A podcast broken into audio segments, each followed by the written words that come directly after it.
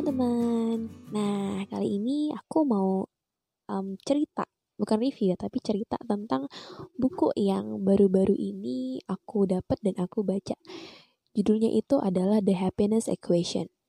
Want nothing plus do anything equals have everything. Nah, tema dari buku ini apa sih? Ya, aku tahu ya. Ya, tema buku ini adalah self improvement yang dibalut dengan ya banyak kata deh bisa dibilang gitu. Nggak banyak gambarnya tapi banyak katanya. Nah terus buku ini yang ku yang ku beli ini kebetulan adalah edisi bahasa Inggris. Walaupun edisi berbahasa Inggris menurut aku secara pribadi yang level Inggrisnya ya masih bisa dibilang intermediate um, buku ini cukup mudah untuk dicerna Lalu sebagai buku yang dirilis pada tahun 2016, buku ini juga cukup menarik nih untuk dibahas karena cukup relatable. Kemudian banyak berisi pengalaman-pengalaman, cerita-cerita uh, tentang hal-hal um, yang berhubungan dengan step-step how to be happy. Ya, kayak menarik gitu ya. Sosok asik banget ya aku. Jadi um, cerita-ceritanya tersebut ada yang dari pengalaman penulis sendiri dan juga ada dari pengalaman orang-orang lain yang diketahui oleh sang penulis. Nah, salah satu pengalaman penulis yang uh, diceritakan di sini adalah ketika sang penulis itu sedang berusaha untuk um, overcome his fear. Jadi dia pernah trauma gara-gara berenang dan itu di um, dikarenakan oleh gurunya sendiri ya guru berenangnya sendiri yang pada waktu itu bilang oh kamu belajar berenang aja nggak apa-apa. Uh, bapak ada di bawah nangkap kamu kamu terjun aja. Gampang berenang itu katanya gitu kan. Akhirnya karena keluguan si penulis ini walaupun dalam hal dalam waktu itu belum bisa berenang bener-bener nggak bisa berenang sama sekali dia itu percaya sama gurunya dan terjun.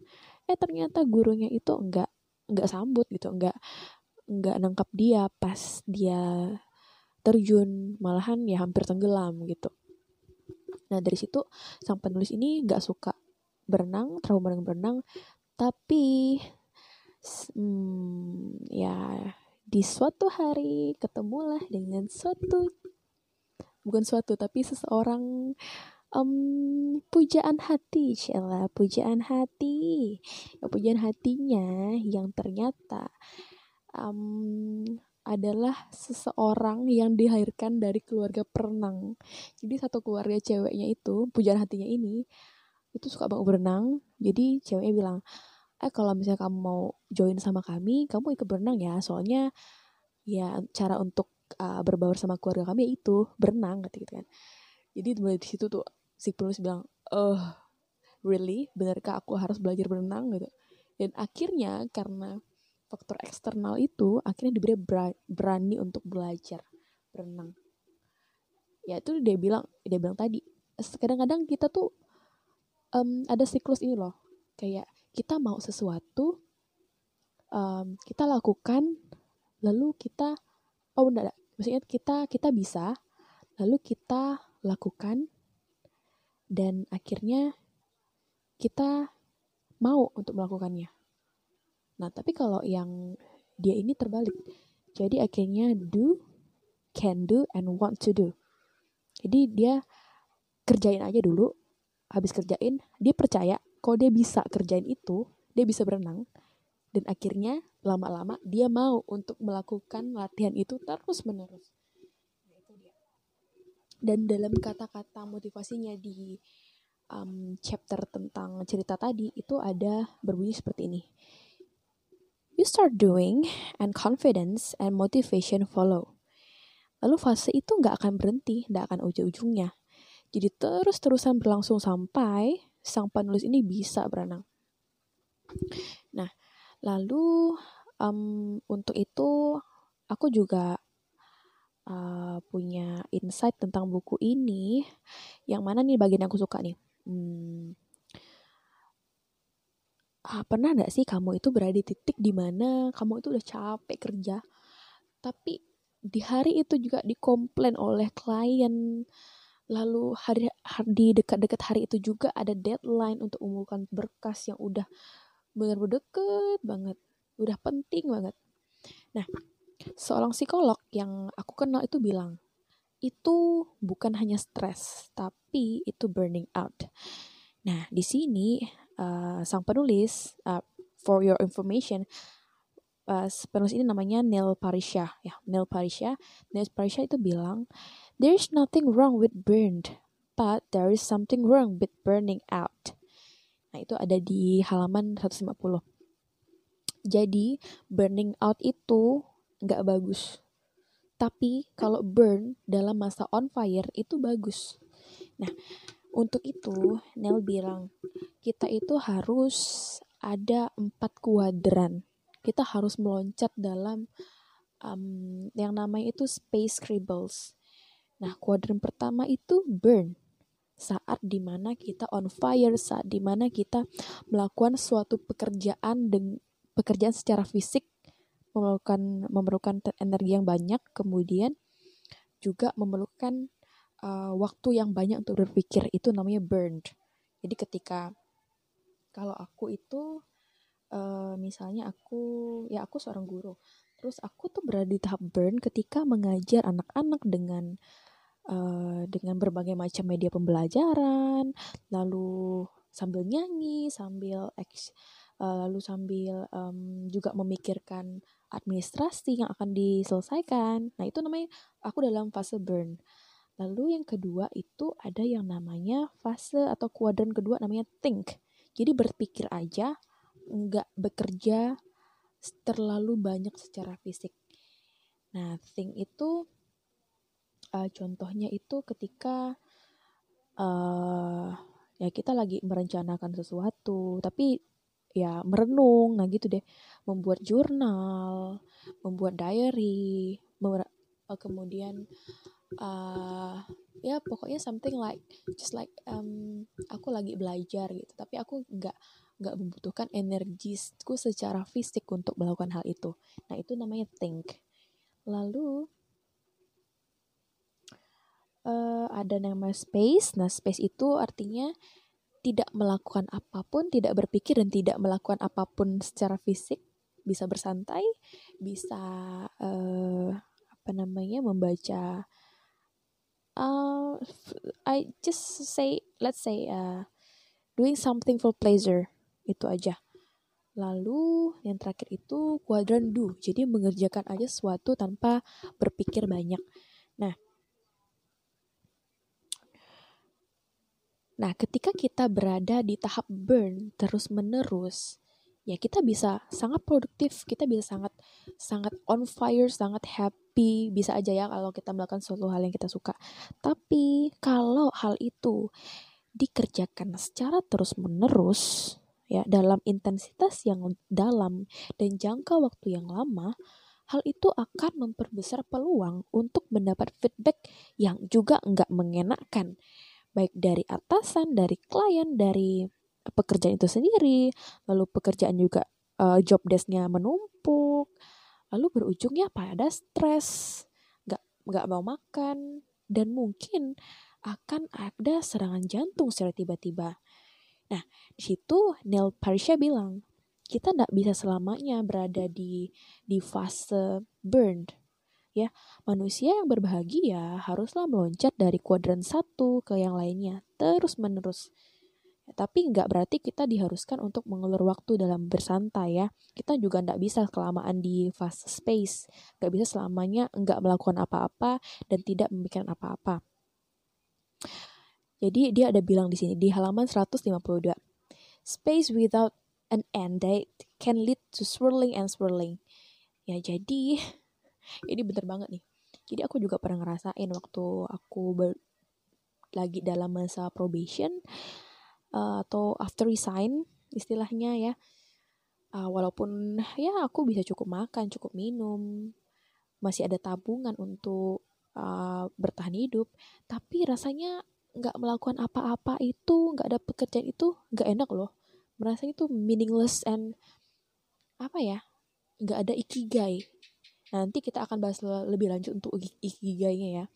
ikigai misalnya ikigai ya susah banget sih nyebutnya oke okay. nah uh, aku sangat sarankan buku ini dibaca untuk teman-teman yang suka membaca bacaan-bacaan atau buku-buku yang lumayan panjang dan tahan untuk membacanya um, secara reguler. Jadi uh, ini uh, ini uh, salah satu tips aku dalam membaca buku ini. Dalam buku ini banyak sekali tips, banyak sekali um, suatu uh, step by step how to do it gitu. Jadi nggak cuma kata-kata mutiara, ada ada banyak banyak banyak sekali rumus formula yang bagus untuk diikuti dalam membuat diri kita menjadi pribadi yang lebih berbahagia katanya kan. Nah, dan kalau saya bilang ini lebih lebih termanage sih, lebih teratur, main pribadi lebih teratur, lebih free secara emosional ya.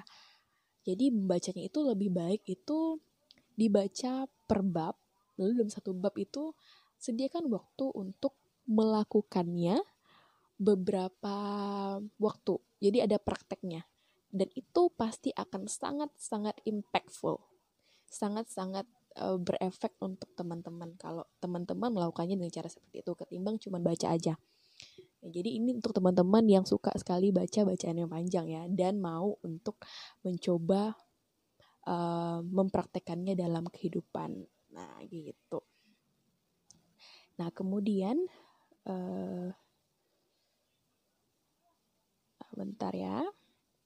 Nah, kalau dilihat dari judulnya itu sekilas ya, aku ada mikir nih, kayaknya ini buku tentang berpasrah, berbuat baik sama sesama, ya semacam hmm, saran-sarannya mainstream untuk menjadi bahagia deh.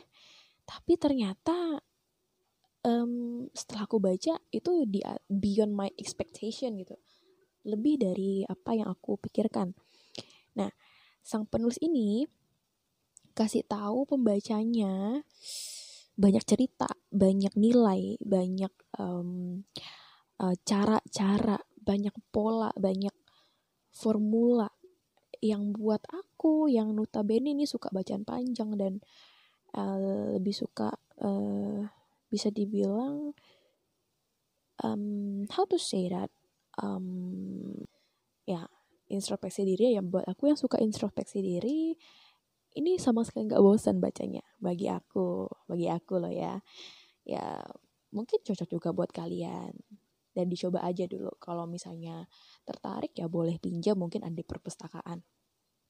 Nah yang juga aku paling suka itu formulanya itu loh. Step by step itunya tuh. Uh, jadi nggak cuman tulisan tapi juga ada semacam skema semacam Eh, gambar-gambar grafik yang bisa dimengerti sehingga mudah dipahami. Jadi um, ya untuk buku ini bagian yang tidak aku suka tuh hampir tidak ada sih. Cuma ada beberapa part yang mungkin uh, agak ngebosenin dalam arti ceritanya ceritanya itu uh, bukan dari penulis. Nah, aku aku pribadi lebih suka ketika penulis yang bercerita tentang pengalamannya daripada dia mengangkat kisah dari orang lain untuk sebuah introduction dalam suatu permulaan bab. Nah, gitu. Nah, terus aku mau cerita nih. Seperti yang udah pernah aku bilang ya, udah aku bilang tadi, beberapa dari bagian buku ini pernah aku praktekkan, aku tulis, aku coba di jurnal, aku praktekkan benar-benar dan cukup infectu, impact, impactful, sorry. Lalu di situ juga ada seven ways to be happy. Nah ini yang aku praktekkan. Salah, secara, salah satu caranya adalah completely unplug, alias menjauh dari berbagai gadget dalam rentang waktu tertentu secara rutin setiap hari. Nah, kebetulan banget aku baca bab ini ketika lagi dalam masa awal-awal karantina. Ya karantina di rumah karantina di rumah aja itu. Iya, yang ya awal-awal corona deh. Lalu di mana setiap hari aku diharuskan untuk menatap gadget dalam rentang waktu tertentu dari ya yang biasanya hanya 4 sampai 5 jam sehari itu bisa bisa berkali-kali lebih banyak kan daripada itu gitu saat itu pas lagi hektik dengan urusan kerjaan terus baca media sosial dan berita yang cukup banyak buat keresahan juga ya karena banyak berita-berita tentang corona yang berseliweran sampai muak banget waktu itu lihat lihat berita. Nah itu ujungnya bi bisa ja membuat diri aku burn out juga. Terus dari buku ini aku belajar kalau kita tuh harus ya tadi completely unplug coba uh, potong waktu kita untuk melihat gadget dalam sementara waktu secara rutin dalam sehari. Walaupun dalam keadaan itu aku merasa aku harus melakukannya memang lama ya. Maksudnya tuh harus ya karena urusan kerjaan jadi ya setidaknya 6 jam harus di depan layar. Belum lagi untuk hal yang lain gitu kan. Untuk edit video dan sebagainya sebagainya nah jadi akhirnya aku coba untuk mengisi waktu sekitar 2 jam 3 jam setiap hari selama waktu yang sama uh, supaya aku bisa refresh bisa recharge dan aku bisa melakukan kerjaan lain yang lebih produktif. Mungkin itu dari aku tentang buku ini. Ini kayaknya udah lumayan panjang ya. Tapi nggak apa-apa semoga kalian suka semoga juga ulasan aku ini berguna buat kalian cerita aku ini berguna buat kalian dan hmm, bagi aku eh bukan bagi aku tapi untuk kamu yang masih dalam journey mencari buku yang kamu suka Selamat mencari, selamat menemukan. Bye bye.